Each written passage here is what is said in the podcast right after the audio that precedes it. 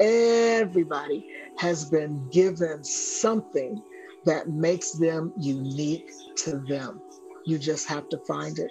And sometimes you have to sit still long enough to understand it and not seek your happiness in someone else. And that's what I was doing.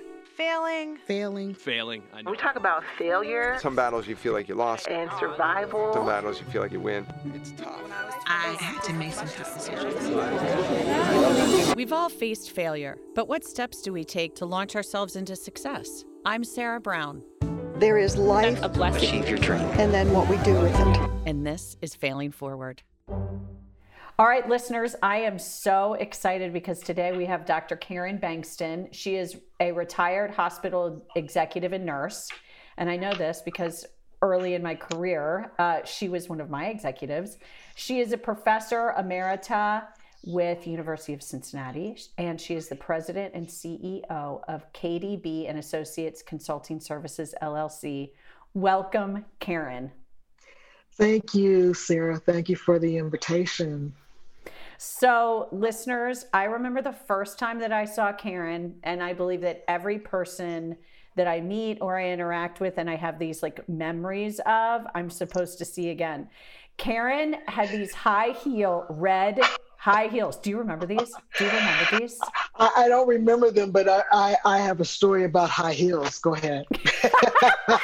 And so I am I'm like probably 5 years into my career at the Health Alliance, which was the largest hospital system in Cincinnati. And I'm running, one of the people running our new hire orientation. Karen was were you the senior vice president? Were president of University Hospital? Chief operating officer of University Hospital. So all new hires would come through. Karen, we would ask the presidents or CEOs to come in, chief operating officers to come in, all the leaders to welcome them. And you would do it, and we would play a song for you, and you dance in your red heels.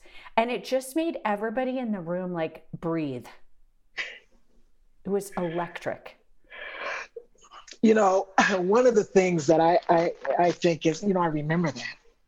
And one of the things I think that is important for leaders is to remember that the people that you're leading are just that, people. Yes. And that they're human and they have feelings, and that in order for them to do the work that you need them to do, you have to help them to remember that they're people as well. And you mentioned those heels, and I had to chuckle. And the reason why I said I got a story about heels, I had to go out. No one's really going out a lot right recently because of the pandemic and everything. And I certainly hadn't been going out much. And but I had to put on makeup and get a little dressed up on yesterday and wear pumps, which, to your point, I have worn pumps daily for decades. Right. Okay? Decades. Okay.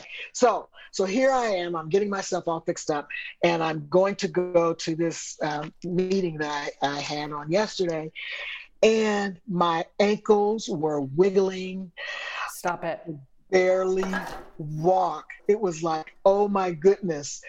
I hadn't had on any pumps right. for probably, we had to go to a funeral. So, which was about 9 months ago, and that was the last time I had on any, and they weren't as stiletto-like as the ones I had on yesterday. So when you said that, I was like, oh my goodness, I am not the lady that I was at that particular time. I mean, you had some like Tina Turner legs walking down that aisle. Yes. I can totally remember it. Okay, Karen. For our listeners, they love to hear, and I love to hear, tell me a little bit about where you grew up, what your family was like, where you were in birth order. Well, you know, I have told this story a lot, and the reason why I use it a lot as a part of my consultancy practice when I'm doing organizational change or doing any coaching with individuals who are seeking to find their place in the world. I am the oldest child of four, and my mom was a single mother. So she never married, and we all have different dads. I grew up in Youngstown, Ohio, and I'm a proud graduate of Youngstown Public Schools, and had a very interesting life in that I was born in the 50s. So I grew up in the 50s and in the 60s as a kid. Yeah. So during the time of a lot of transition for our country, and because of our situation as a family, certainly experienced some childhood trauma because it was not normal. There was no normalcy to single parenting at that time. Did you guys have any family there, like extended family? Okay, so like a grandparents or something? We lived with my grandparents. So we lived with my grandparents, which had its ups and downs. My grandfather was a steel worker. He worked at Youngstown Sheet and Tube. If you know anything about Youngstown, you know that major steel town, town for the country, and but it's. It that whole time period of growing up for me was very challenging on multiple fronts. Number one, being faced with my mom, who was very bright, very smart, graduated at age 16. Started college but didn't finish, and she was the baby, so she was the youngest of three, and always throughout her life, always fighting for who she was and who she thought she could be. I felt that. And she dealt with the demons of being a Black woman and a dark brown skinned Black woman like I am, and the challenges that we had to face internal to our own community as well as external to the community. Because of that, I got bullied. I got bullied. Did you? But my aunt, my mother's sister, worked with my mom, and they worked to help to try to bring me along, because the good thing, the positive part, was that I was really smart. So I started school right after Brown versus Board of Education got passed. And so I got to go to school with the really smart white kids. When I started school, that was really taking hold. Let's put it that way. And was that good for you? You know what I mean? Like, yes, I do know what you mean. I do know what you mean, and I'm really thinking through that, because I don't know whether I could say it was good or bad. The children in our neighborhood. We lived in an integrated neighborhood. And my aunt and I have talked about this. My mother's sister, she's still alive. She's 91 years old. We wrote I have a memoir published, and this is in the book. The children were children of immigrants. So they were Italian and Polish and Hungarian and Greek, so really European, and their parents had just got here. All right. So they didn't speak, many of them didn't speak English. And so they did not, and this is what my aunt and I have believed, many of them did not have the same kinds of beliefs that others who kind of had been in the country already and had the belief of the Jim Crow laws and the whole segregation. They didn't have that yet. Oh, got you. They didn't have that yet. So the relationships were different.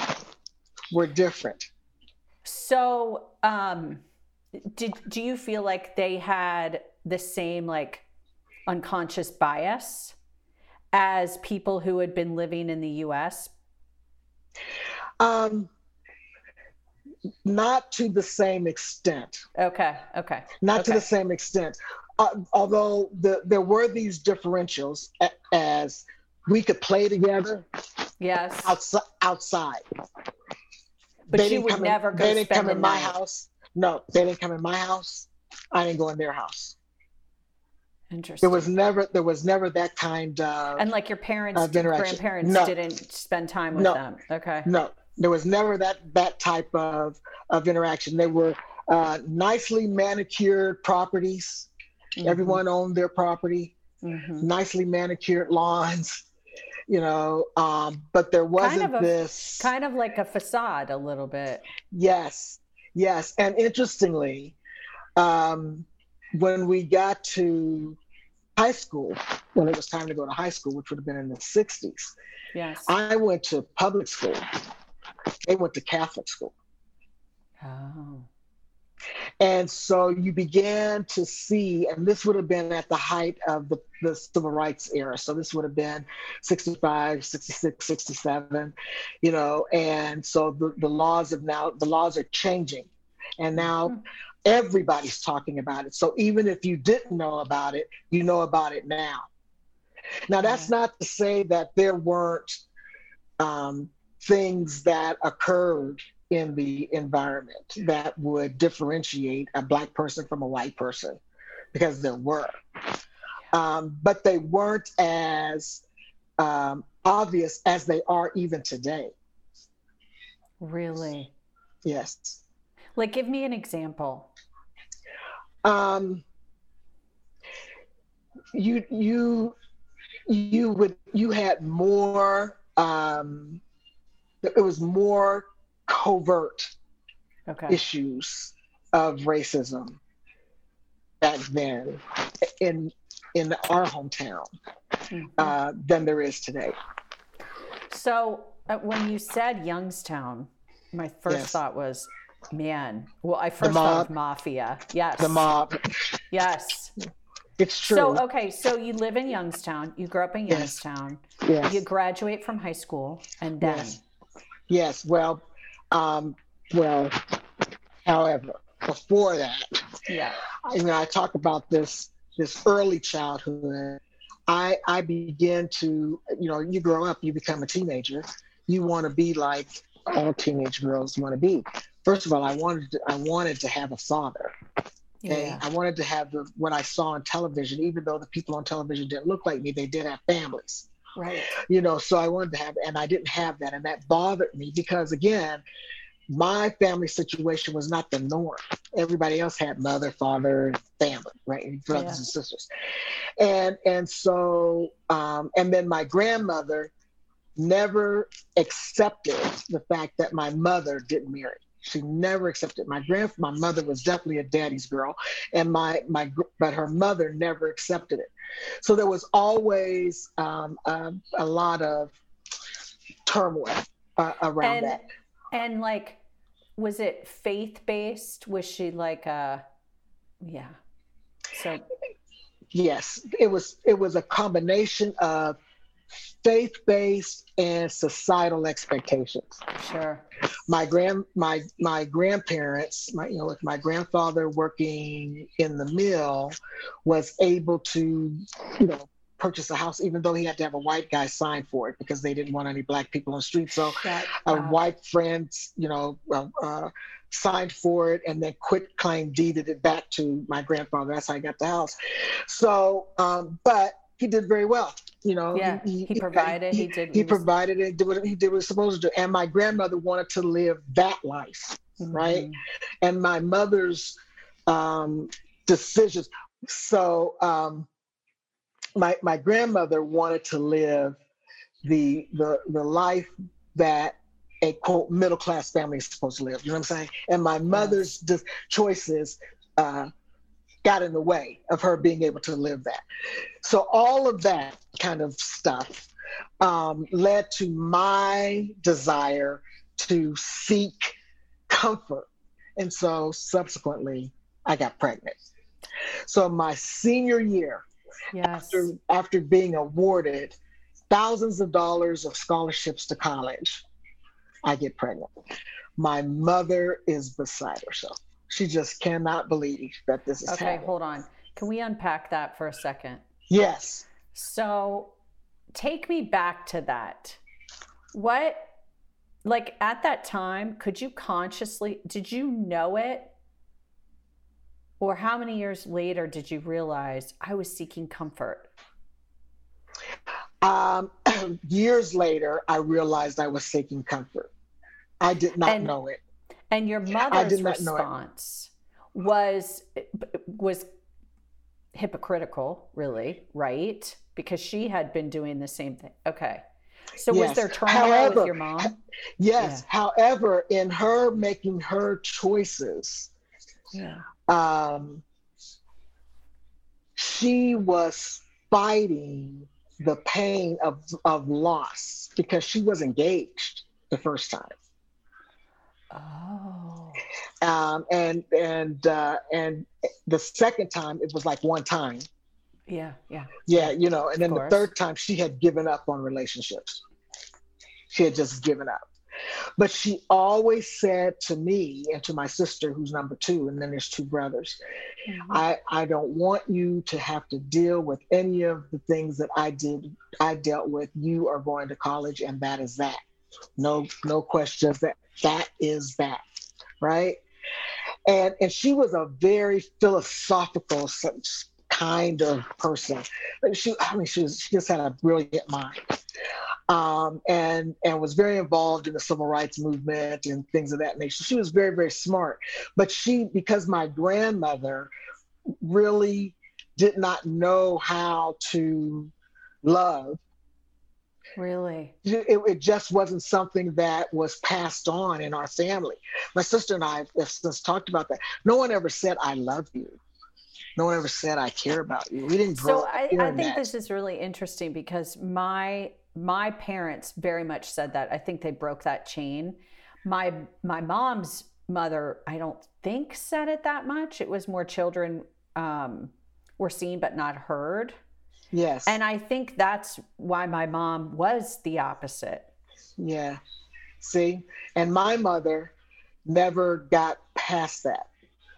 So what about for you with your... Well, I always had in my mind that I wanted it. I wanted what I saw on television, and I lived in books.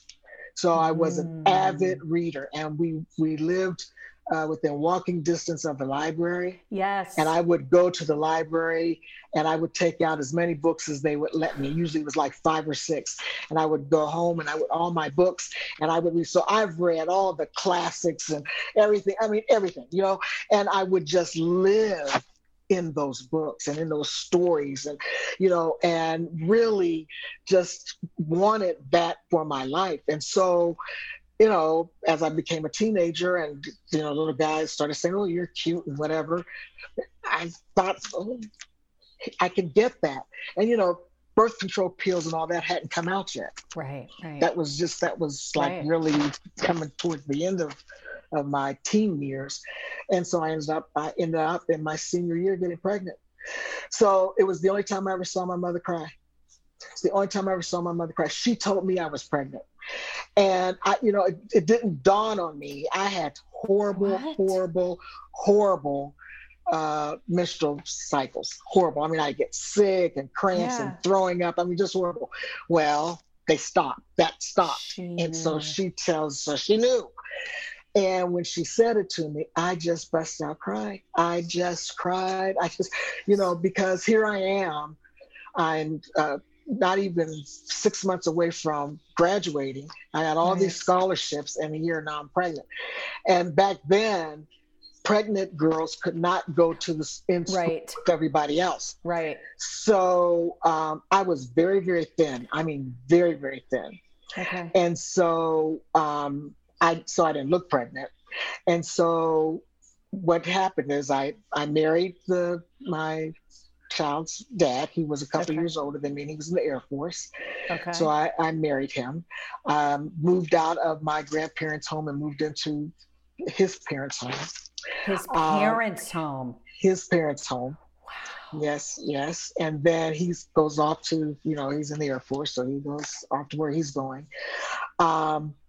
I began to gain some weight, but not like frontwards, sideways. And yeah. so one of the teachers thinks I'm pregnant, calls my mom, and she says, "Oh no, I think she's just gaining some weight." But so she lies for me. And I'm National Honor Society, I'm like, I'm all of this, right?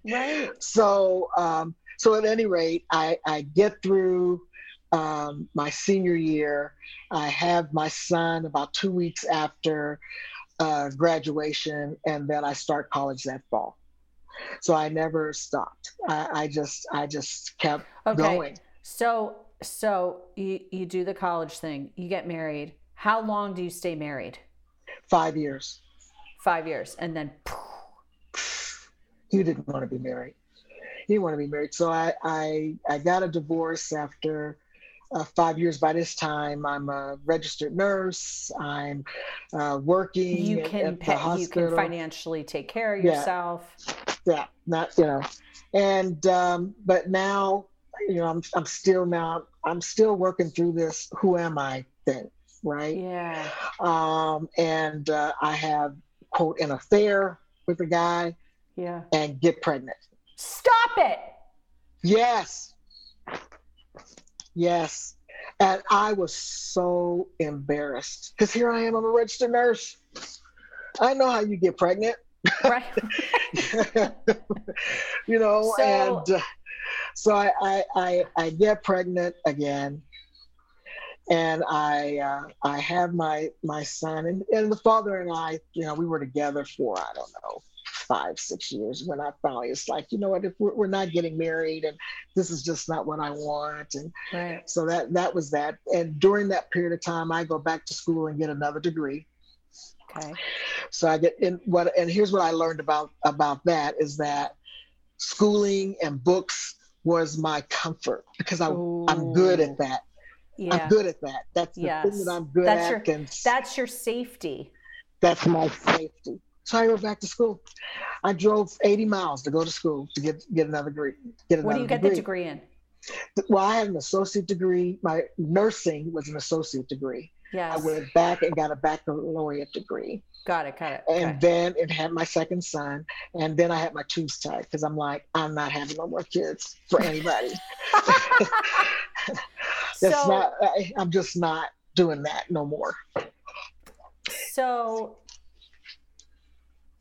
listeners, most of the time I don't know where my guests' sharings are going to go and lessons learned. And I'm chomping at the bit, Karen, because I don't know if you're going to talk about lessons learned from that or if you're going to talk about a lesson learned from something else.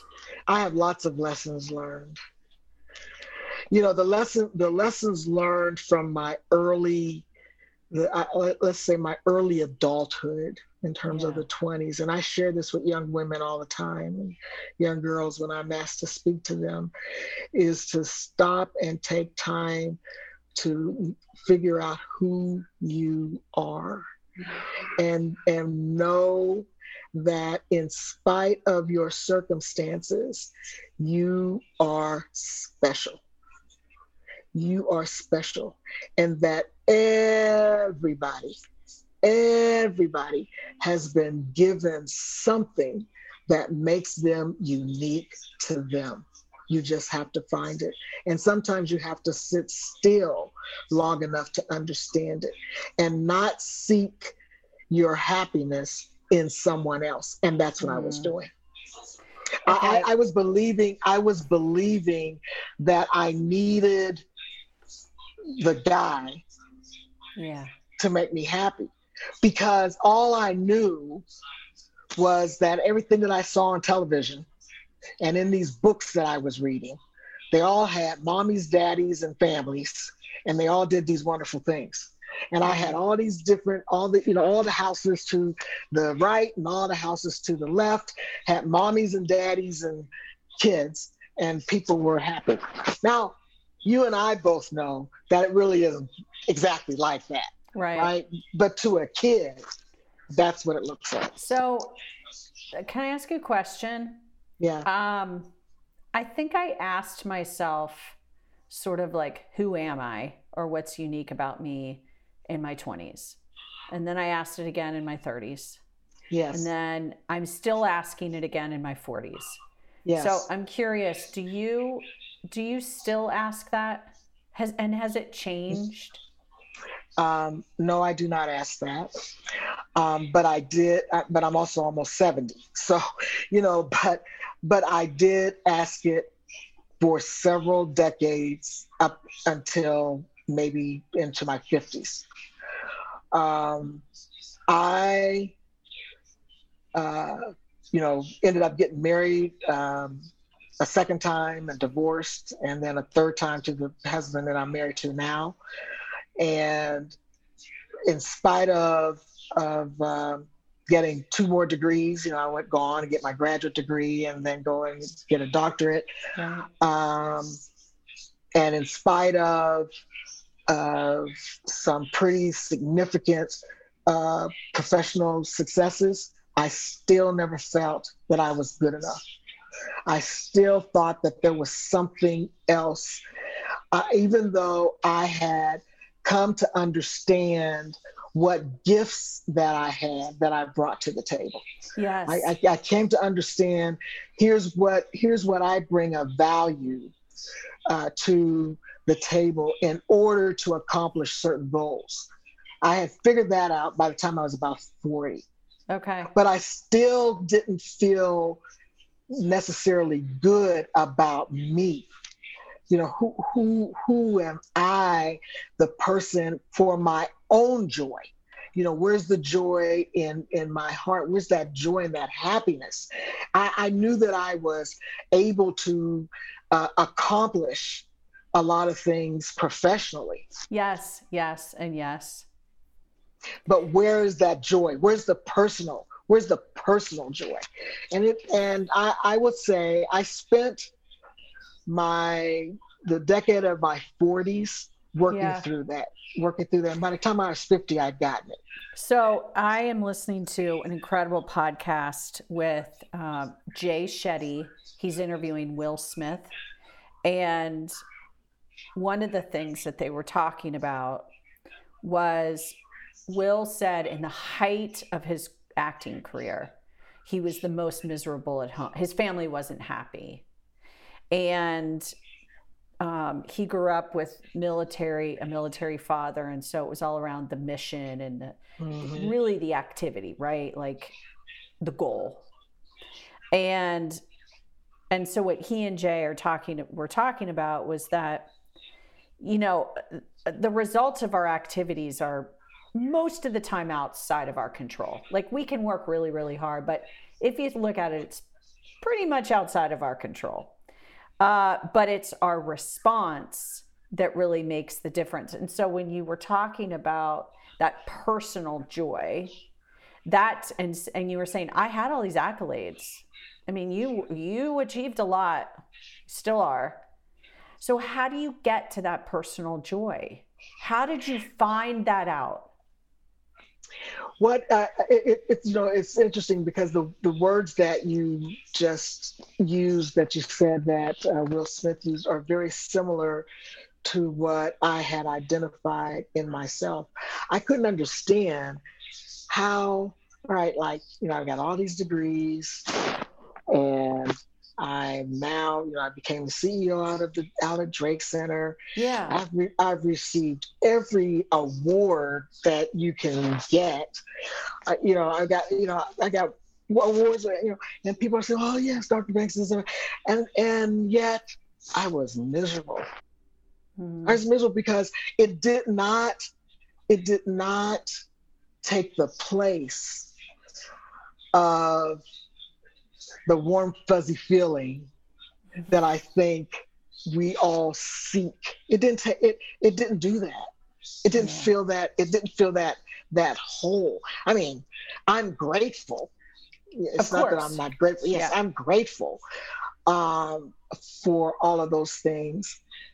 But I had to step back and separate out the difference between those accomplishments and things that I've been able to do and who I am as a person.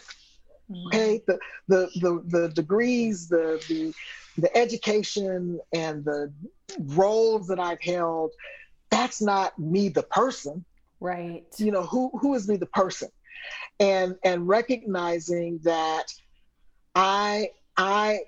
me, even without those things, am still a kind and caring individual who can love and support not only myself, because it starts with you, but also others, and find joy in even the simplest things in life.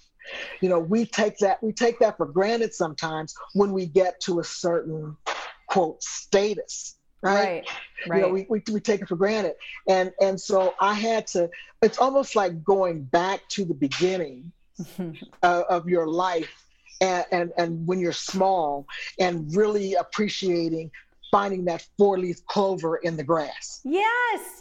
Can I tell you something that I'm super into right now, which is so random, but you know, on any like meditation app, they'll tell stories. You can get fables, like those childhood stories that maybe your mother read to or that you read when you went to the library. They're so simple, but they are like such a high impact, right?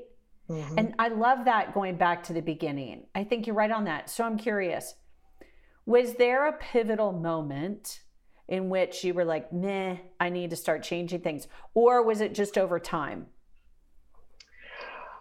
Wow, that's a great question, Sarah. And it's almost like I had phases. You know, I had phases. You know, I said, I had my two sons. I had my second son when I was 22. And I'm working and, you know, divorced and, you know, I date every now and then, but I'm really not focused on that at that particular point in time. I'm a little depressed around then. I get married again at 30, lasted 6 months. He was abusive. And then I decide at that point, I forget the relationship business. Forget it. I'm just going to try to be the best mother that I can be and the best nurse. I was a nursing director. I'm going to just try to be the best that I can be. I was the director of nursing up at Youngstown in what was then Western Reserve Care System. So I'm just going to try to be the best that I could be and just move on. Now, that's what I thought. Yeah. Then I met my current husband, and we became very good friends. And I realized, and we were really just friends. And I realized that was a relationship that could happen that I didn't even had never even thought about. Mm-hmm. I hadn't thought about seeing having a platonic relationship with a guy. Right. Didn't see them in that light. And so that began for me to begin to look at things a little differently, not only from that relationship, but other relationships that I had on the professional side, because at the same time that was going on, and I'm starting to assume roles that have more responsibility, the issue of race and being a Black woman began to show its ugly face in the organization. And so now I'm in that that kind of trajectory of trying to figure out do I allow myself to keep going? Yeah. In terms of the promotional opportunities that are being afforded me, knowing that I'm going to be faced with some personal challenges against who I am, both my professional being as well as my personal being, and then how to do that at the same time. I'm still trying to figure out who I am as a 30-something-year-old woman. Oh my God. It was my 30s were horrible. It was very tough. And then I fall in love with the guy, and we get married. When I said I wasn't getting married anymore. Right. And subsequently moved to Cincinnati. But so that period of time there is that for me, that decade was a period of discovery. It was a period of discovery, of maturing into an adult woman. Yeah. But because I'm now at a point of not just attaining certain, educational levels and jobs and being a mommy. I'm now having to really understand enough about myself because I'm now responsible for others. Right. And you know what it made me think of? It's your discovery and you're raising two small boys at the same time. That's right. So you said something about like phases.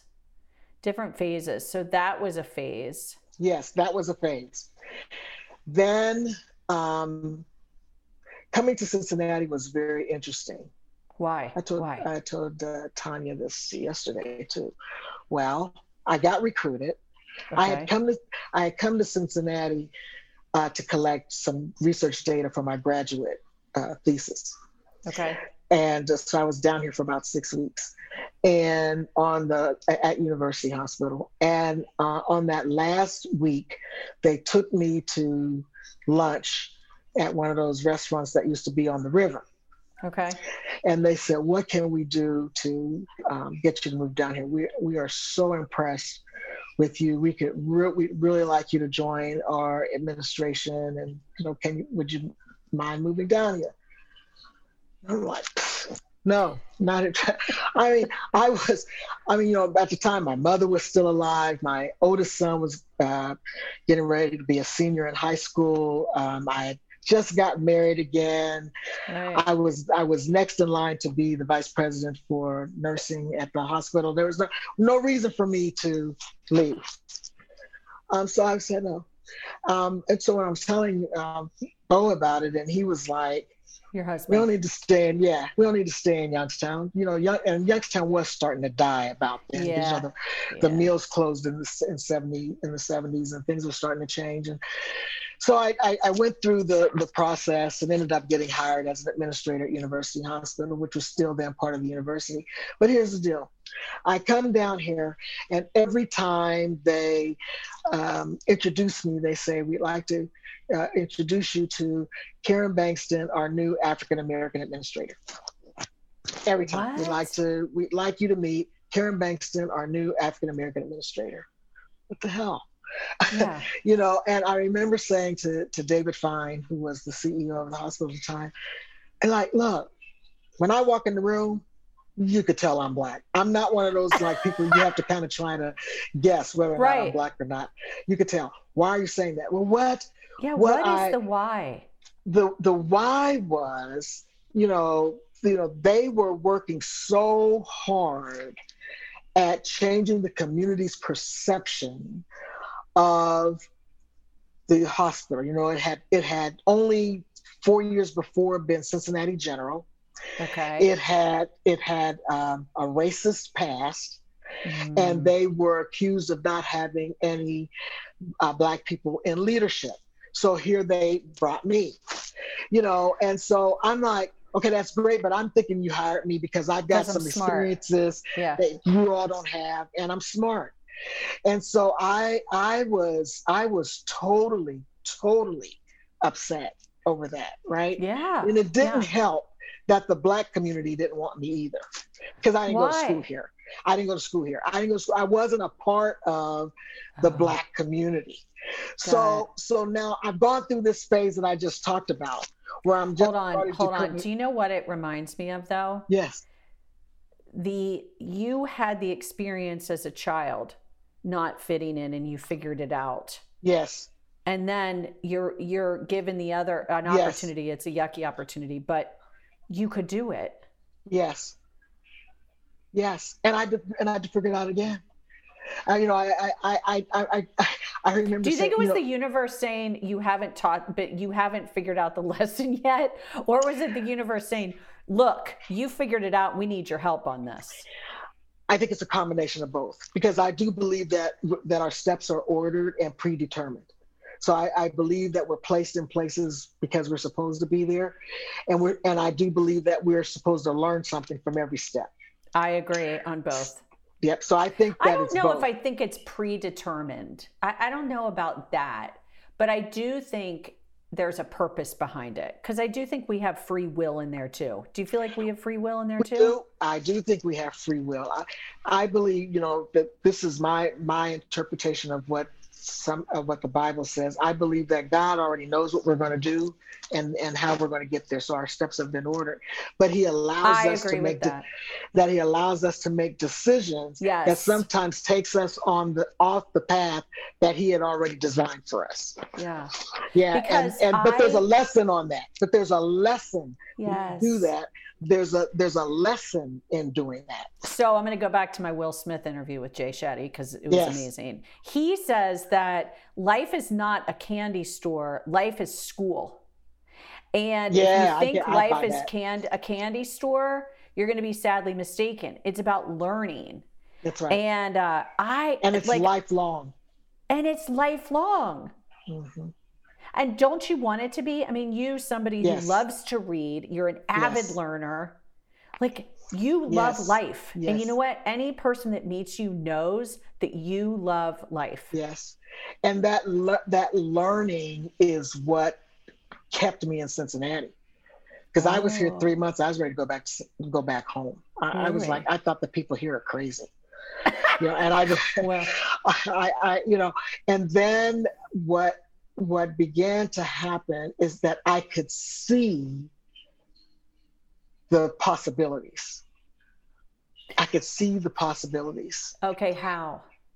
I could see in just talking to people who were willing to talk to me.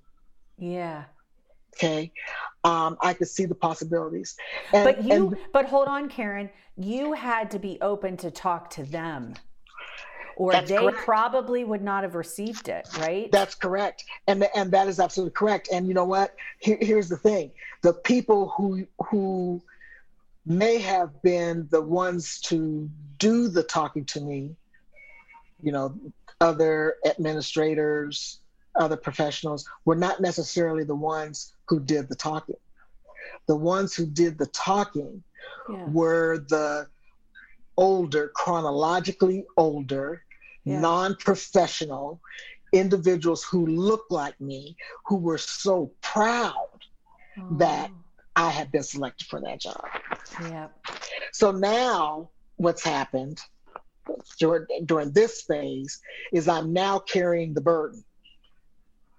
So now I've realized I'm carrying the burden. So now I'm understanding that the organization is trying to change the perception, and they're trying to establish itself as a unique provider of care and services for the vulnerable population. And a lot of them are Black, and there are all these Black employees, and somebody's got to show them how to do it. And oh, by the way, it might be you. I had never been in that role. I came from a private sector community hospital system that I was the only person. I had to learn that. And was that? Correct me if I'm wrong. Did you say, was that a burden? It was a burden. It would be a lot to carry. It is a lot. It is absolutely a lot. How long in that phase? How long did you have that job for? I say that I saw that work. Like 15, 20 years? No, not that. I would say at least 10. At least 10, because once, you know, there was a difference. Maybe not even 10, because there was a difference. Let me say it this way. There was a differential in that feeling when the hospital transitioned from being UC to the Health Alliance. Oh. Because the focus changed. The focus changed. And while that was a major focus when I came on board, it was diminished when we became the Health Alliance. And then my role really had to transition backwards in some regards to the way that I functioned when I first came. So I had to relearn a skill set. Did the people still need you to carry that burden even when we transitioned to the Health Alliance? Yes. And for listeners, that was just a larger healthcare system that all came together, that merged. Right. Okay. I always tell people it's the predecessor of UC Health. Right. Only it was bigger. Only it was bigger. It became more complicated. It became more complicated because it put me in a different set of circumstances, and I had to once again begin to think about who I am and what's my purpose here.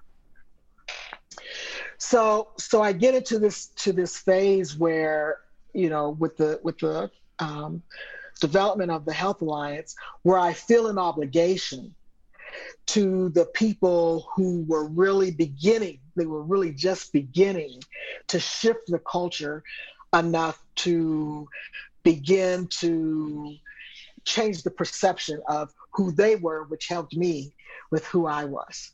Mm. And so as we transitioned to this larger organization, I was able to find a way to move into other types of roles that were significant from the perspective of the organization, provided me with some new skill sets, and afforded me an opportunity to realize that I was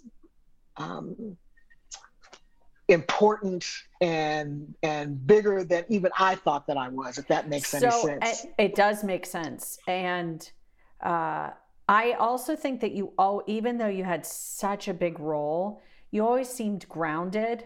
And going back to your comment earlier about like knowing who you are, it seemed like you always knew who you were. I always was reflecting on who I was. I was always reflecting on who I was. I didn't become secure in Karen and my values and what I believed in, and being able to debate and argue in support of what I believed in with anybody until I was in my 50s. Really?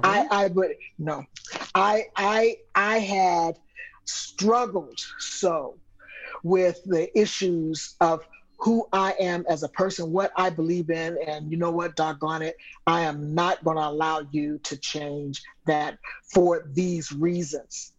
Or this is what I believe, but here's where I can compromise and still hold true to who I am. It took me till I was probably in my 50s before I got really comfortable with who I was. But you see, Sarah, What I had learned to do was I learned how to hold all of that stuff inside. Anything that I might have been feeling in terms of my own inadequacies, my own self beliefs that I was inadequate or things. I would never let anybody see that. I would never let it, because I always felt that the concern was only mine and that it was my responsibility to figure it out. And some of that belief really kept me pretty lonely. So that's why when I talk about, I had all these successes and accolades and all these wonderful things, but inside I was just I had no joy. So when I finally was able to bring together all of these learnings over all these years, I was finally really able to see just the joy in living. Just, again, finding that four-leaf clover in the grass, understanding the importance and the significance of why when you go to the beach, the ocean can go out and come back and not drown you. There's significance to that. And there's joy in understanding why that happens. And because I can't swim. And am I not so grateful that ocean does that every day, just like it's supposed to.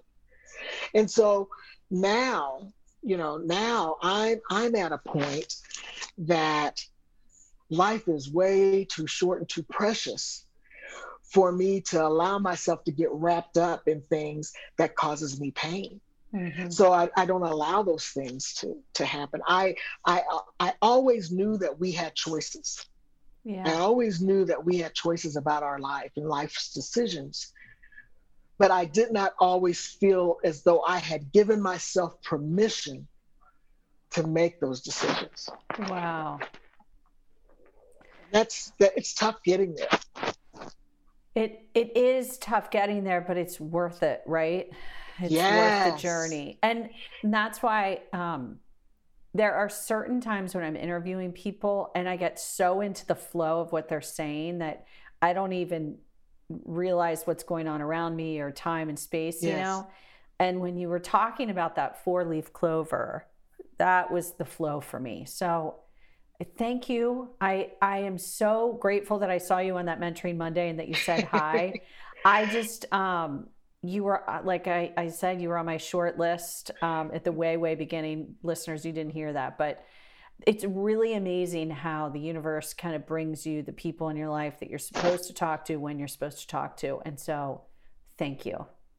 You are so very welcome. Thank you for having me and allowing me to share a nugget or two here and there. I think that this is one of the things that I'm supposed to do. Hear, hear.